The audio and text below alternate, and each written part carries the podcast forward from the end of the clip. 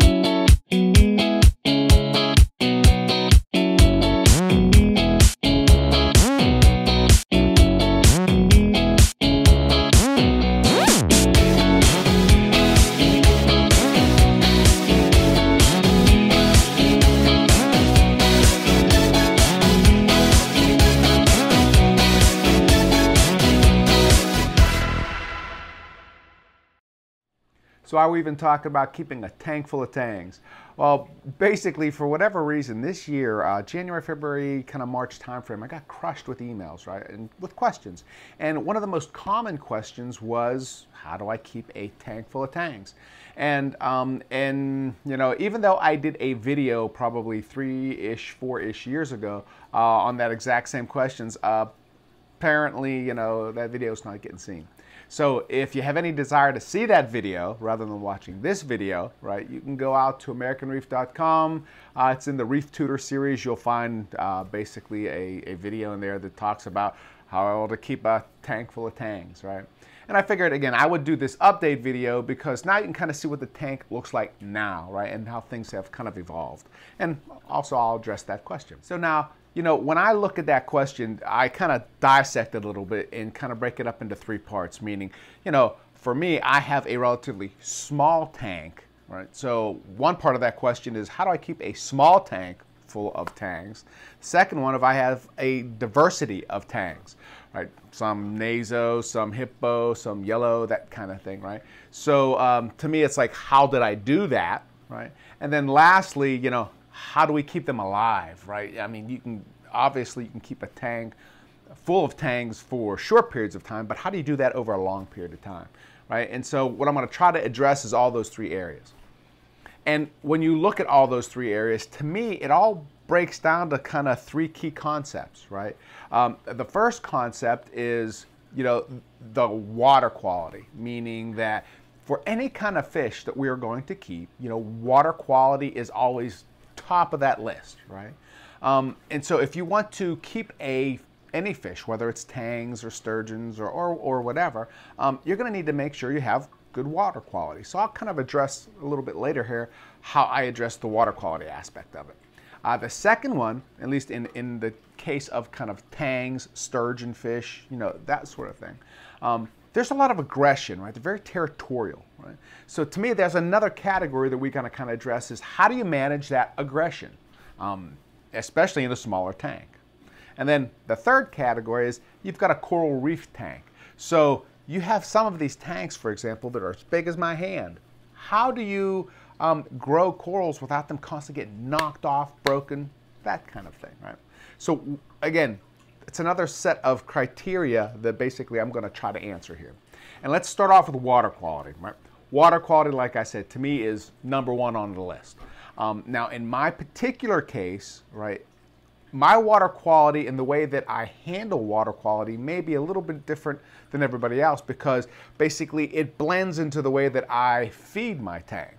Um, and again, to me, I always revert back to this kind of bubble analogy where when you feed your tank a lot, then you have to basically, um, you know, do a lot of exporting of nutrients because you're putting a lot in, so you got to get a lot out. So again, it's that bubble, right?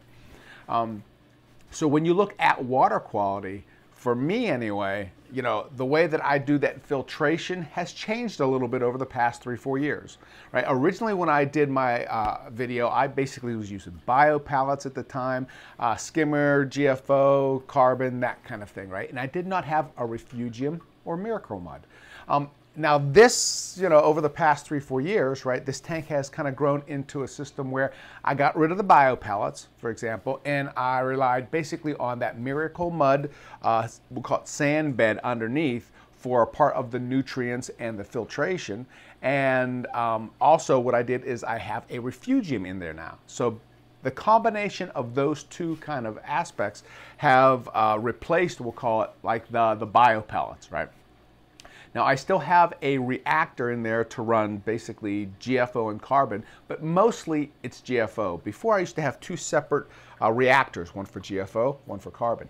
And now what I do is that basically what I'll do is have one reactor and I'll put mostly GFO in there and I think I use like maybe a three to one ratio where I'll take the, the bulk reef supply GFO and then I'll mix it in with uh, basically the ROX carbon. Um, I know carbon depletes a lot faster than the GFO, um, but for the most part, I kind of ignored the, that fact and assumed that I would treat them equally. So as it relates to skimming, um, since I wanted to add this refugium area in here, what I ended up doing was replacing that ASM skimmer with two of these Tunze 9004 skimmers. And um, the reason why I went with two is because I can set them up basically one to do wet skimming and the other to do dry skimming. Wet meaning the, uh, the skimmate would be a little bit lighter, like maybe tea, and dry meaning the skimmate would be darker, more like, we'll say, kind of dark coffee, that kind of thing. And I found that the two of these uh, actually did a good job at replacing that one ASM, and I kind of gained some real estate back in my sump for this refugium.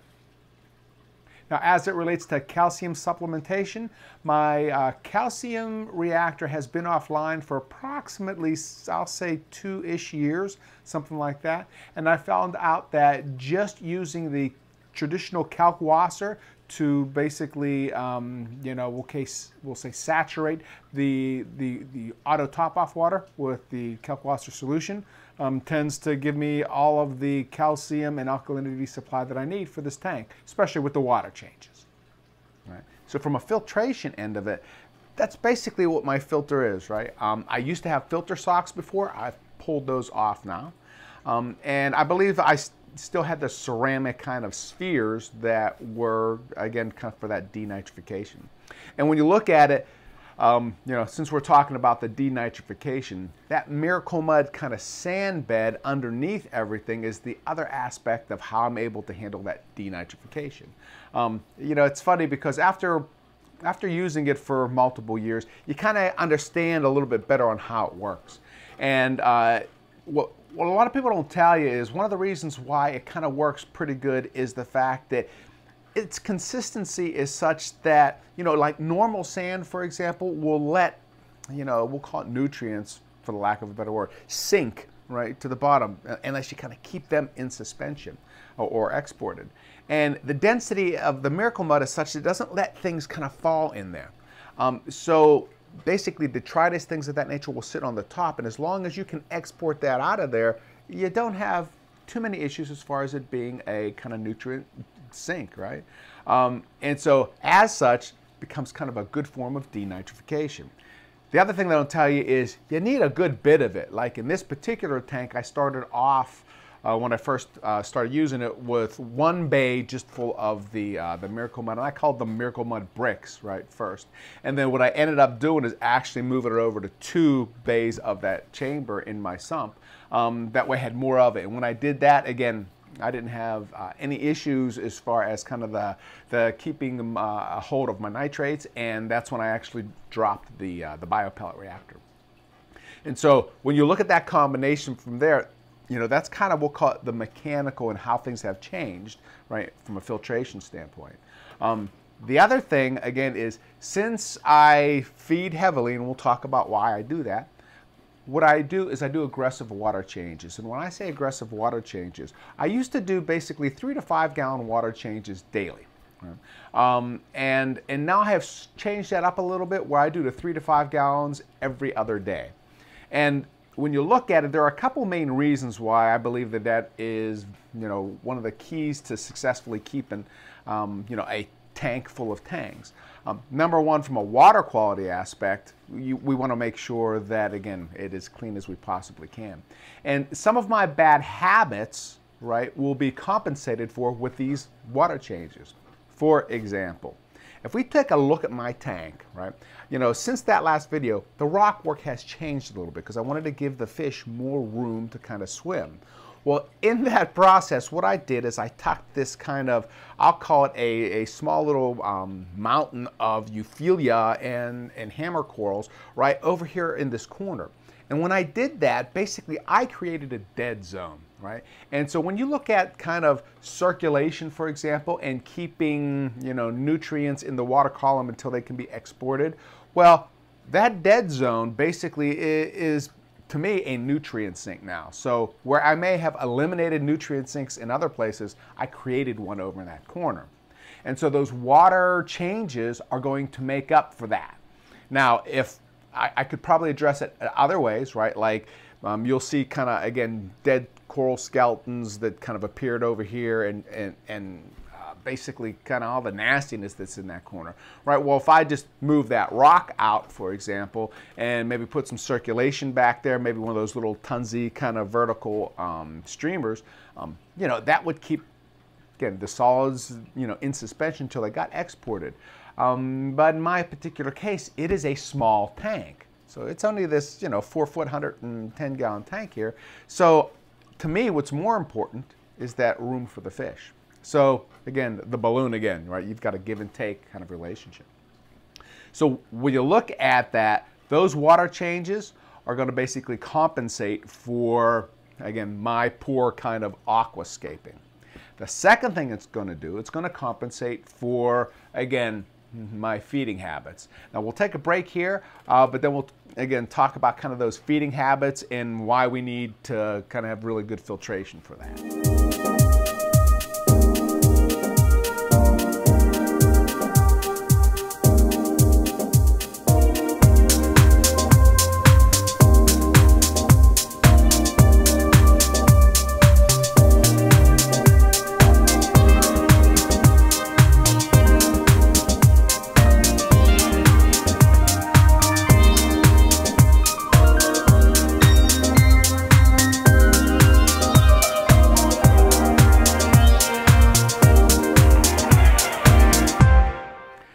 So let's talk about this aggressive feeding and why you need such a good filtration system in place. Um, basically, sturgeon fish, these tanks, they're very territorial, right? They're very aggressive. They want to basically take a piece of that tank, call it their home, and if anything comes near it, they bam, they come out and hit it. That or they'll chase, you know, whoever all over the tank just to let them show their dominance, right?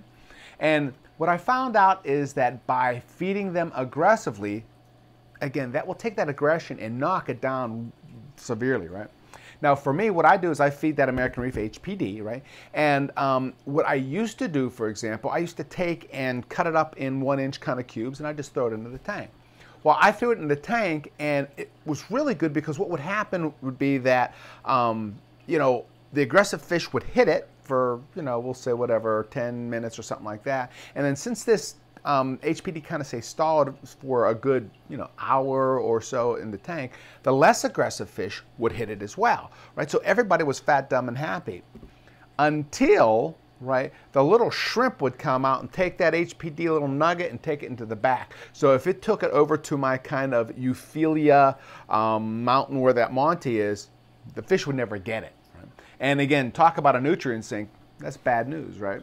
And so, again, in my particular case, that's one of the reasons why I had to add and make sure my filtration and water quality, right, was at its best. Now, since then, though, what I have done is I instituted basically kind of this feeding clip concept where basically you take that HPD and you put it in the feeding clip, and that way that shrimp can't necessarily get to it. And from that kind of perspective, right, I did a real good job at kind of making sure that again, the fish would bite, it would go straight into their belly because again, it's more that distribution of food of what makes HPD such you know, or I should say, one of the one of the reasons why it made it such a good food because it wasn't like you would scatter shot and throw the food in the tank and you know a per percentage of that food would get into the fish's belly, right? This way here, you know, a, higher percentage would get into their belly, which would make them full, which would make them not aggressive. Um, so again, that's one solution there. The other thing is I used to feed basically nori from, um, I, I'll call it, for the lack of a better word, the mag floats, meaning I'd take a sheet of nori, put it on the side of the tank, and I'd let the fish pick at it. And, and the problem with that is, again, strips would be pulled off and it would go over the overflow into my sump area. And again, since I removed filter socks in this filter, um, you know, again, I didn't want things rotting because again, if you're if it's not living, it's dying basically in your tank. So things that are dying will create heavy phosphates, you know, and, and basically cause problems in your reef tank.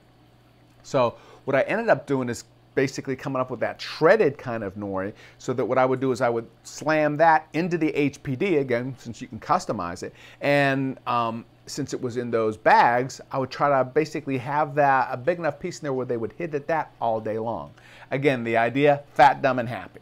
Um, you know, so again, that is the reason why I needed to make sure, from a water quality standpoint, that the water quality is good because we know that the third aspect of this, of this is like the corals, and when you have corals, for example, uh, they don't like dirty water, right? I mean, some do, obviously, but you know, again, for the tanks that you like, most of the corals that you like, uh, they don't like that dirty water. Um, so, with that kind of being said, right, you'd look at it and say, okay, when you feed a lot, then that means your filtration has to be good. Now, you could do the opposite, of course, right? Uh, you limit your food, and then when you don't have your food, then again, you don't have to worry about the filtration, but then you have that aggression.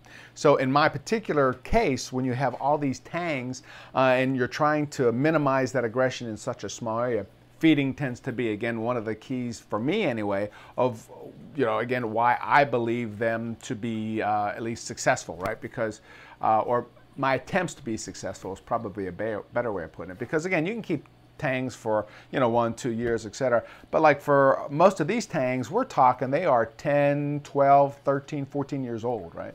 And um, to me i'm doing something right into this combination. That's the video. That's why i'm sharing let's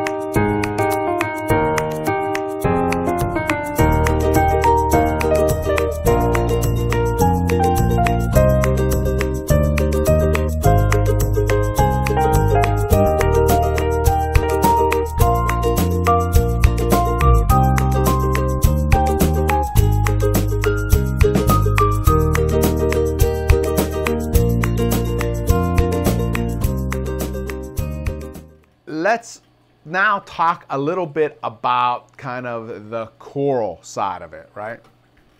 Now, in the first video, I had mentioned the corals that you keep and the selection of the corals is kind of important in this kind of how you can keep, you know, so many tangs in a coral reef.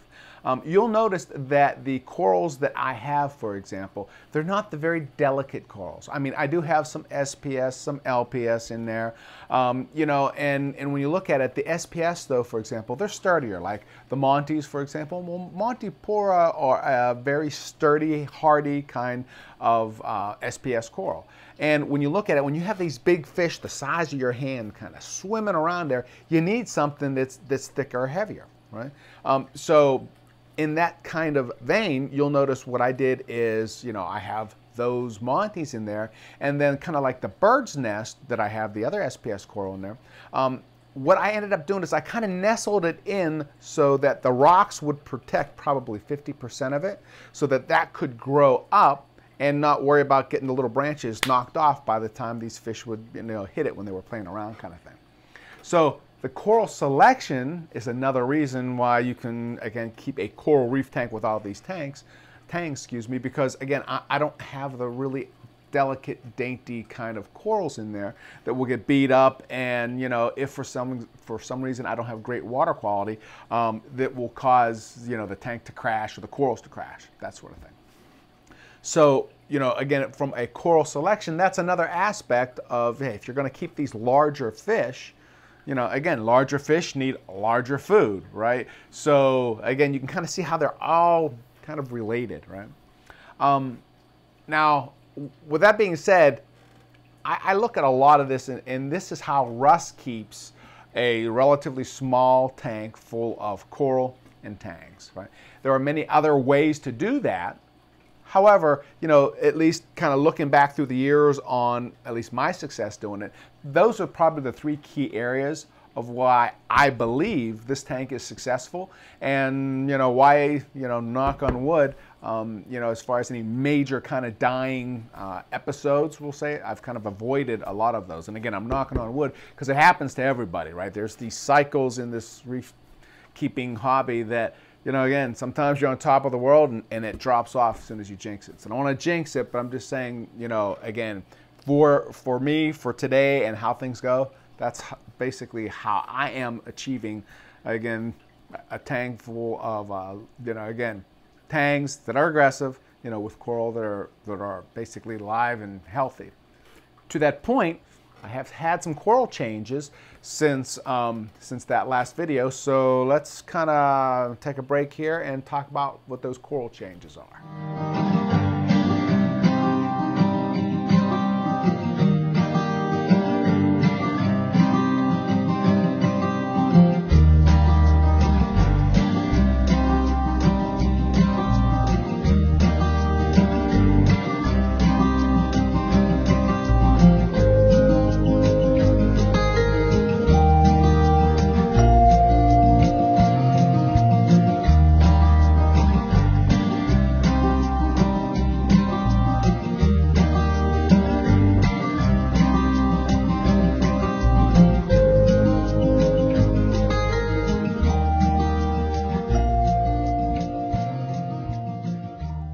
Let's talk about how come my aquascaping and the corals kind of changed over these three or four years.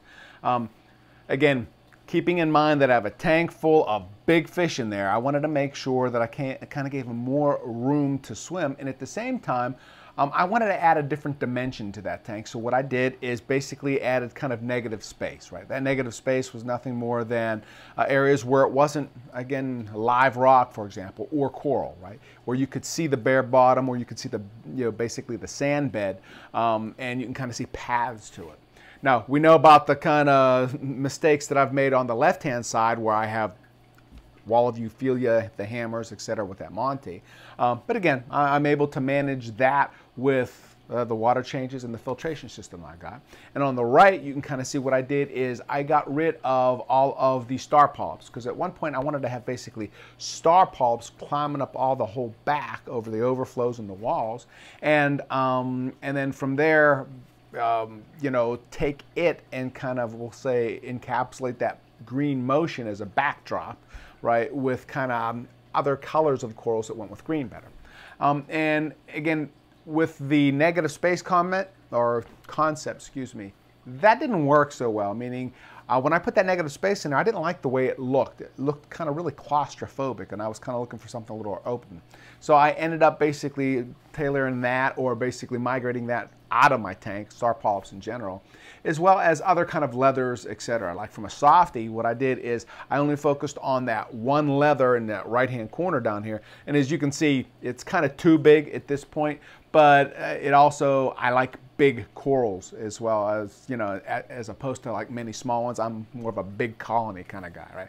So um, I kind of like that you know, as far as the uh, the SPS side of it, you'll see what I also did is I took and when I created that negative space in the middle to the right, I have some zoes that I basically placed on that rock so it create kind of carpet going up to some SPS. And the SPS there that I added was basically uh, the bird's nest. And then on that bird's nest, you'll see I kind of tucked it into the rock work. So roughly, again, 70%, maybe 60% if you know, um, you know, if you're kind of looking at it, it is protected or sheltered from the big fish, right? Because those big fish, like I said, if you have delicate corals in here, um, you know, you're going to take and they're going to hit it and break it off, and things won't grow, and they'll get cuts and, and things of that of that nature, right? So. In general, my goal was to try to protect the coral, but also add a little color, a little pink, right, is basically what I was going for, all right, and, and kind of in that SPS world. Um, now, when you look at that, right, so that kind of piece looks really good. Um, I'm super happy with all of that. And what happened though in the meantime um, is I had a colony of Duncans, right? And Duncans are probably one of my favorite kind of corals. And the colony of Duncan, Duncans that I had was having some issues at one point in time. So I actually took them out of there and moved them up to uh, basically a quarantine kind of tank. And so knock on wood, they're kind of doing okay for now. Um, I did lose probably 25% of the heads on it. Um, and the only thing that I can contribute that loss to, right, was the fact that at the time um, I was doing body work basically in my garage. It was wintertime, that kind of thing. And the fumes basically came up through the house into the fish tank. And at that point, you know, some fish or some corals, for example, that weren't as hardy or whatever, again, they, they started feeling that stress because it was, it was a toxic kind of smell. Um, and so from that end of it, it's the only thing that I can kind of track it down to. Um, because at the same time, my Monty, um, the, the orange Monty, again, I started losing it. So again, from that perspective, um, where it started bleaching, I just cut it off, right, and figured I'd put it in a quarantine tank and kind of save it. So you'll see where, again, that quarantined orange one, where it started off as being a piece that was maybe one inch, now has grown out, so I was able to save it. And um, you can kind of see where I've got that up in this top right-hand corner. So when you look at kind of how many corals that I have in here now, now they are bigger colonies, right, and fewer of them. Um, again, and that's just the look that I like. Other people may like other ways, you know, again, more diversification, so to speak. And, you know, again, to each his own. It's kind of, a, it's like a painting in my mind, right, is, is what you're kind of building. And so, and, you know, for now, that's how I've kind of built my painting of, of the reef tank. And, and, and again, from, from my particular vantage point, it was so I could keep all of those tangs and sturgeon fish in there and the larger fish, because again, I'm a big fan of them, right? Um, so from a kind of coral rockscaping, that's the other kind of I'll say things that have changed over the past, you know, three, four years, those kind of things. But also my thought process around it and why I did certain things, right? And again, the idea is for you to pick and choose what you want as far as kind of what works for you. But if you understand the whole picture, you'll at least understand why it works, right? As opposed to just picking one piece and then not knowing the whole story behind it and then basically failing because, you know, maybe uh, whatever you pick and choose is reliant on the other things that maybe you didn't know about. So from a uh, from a from a general kind of uh, landscaping, aquascaping, coral perspective, you know, that's kind of an update there.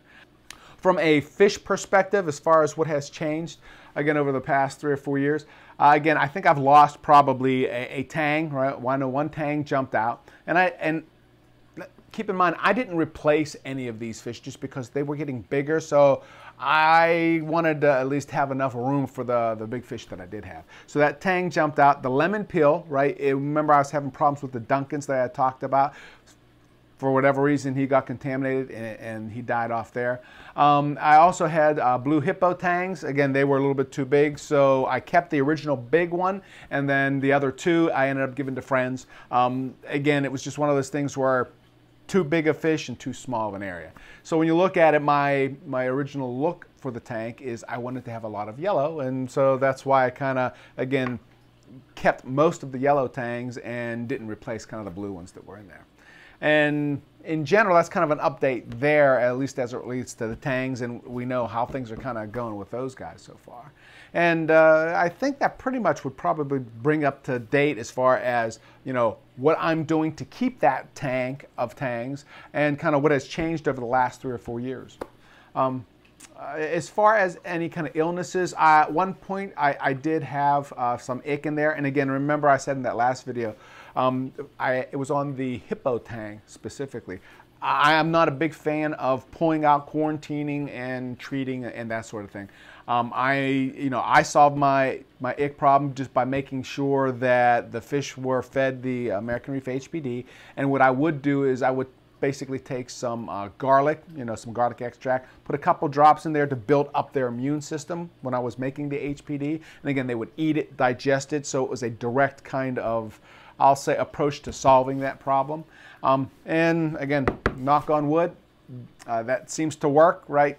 And I've been doing that for probably better part of a decade, just because by the time you treat, you know, the tank, um, I've seen more harm probably come out of treating a tank with corals in it than good, so I just kind of avoid most of that.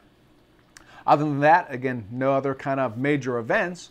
And um, I guess what I would uh, leave you with this note is again, this is one way of keeping a tank full of, um, you know, again, sturgeon fish, tangs, aggressive large fish, right?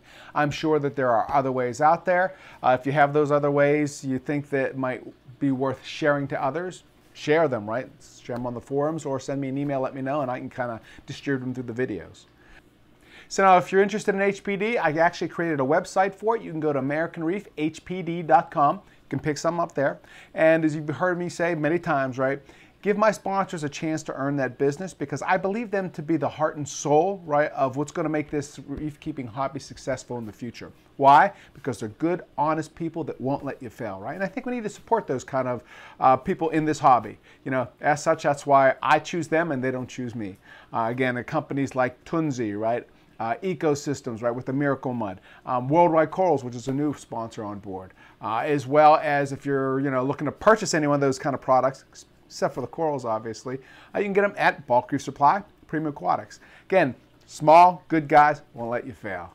Again, I'm Russ Kickle. If you have any questions about today's episode, feel free to reach out to me at AmericanReef at me.com.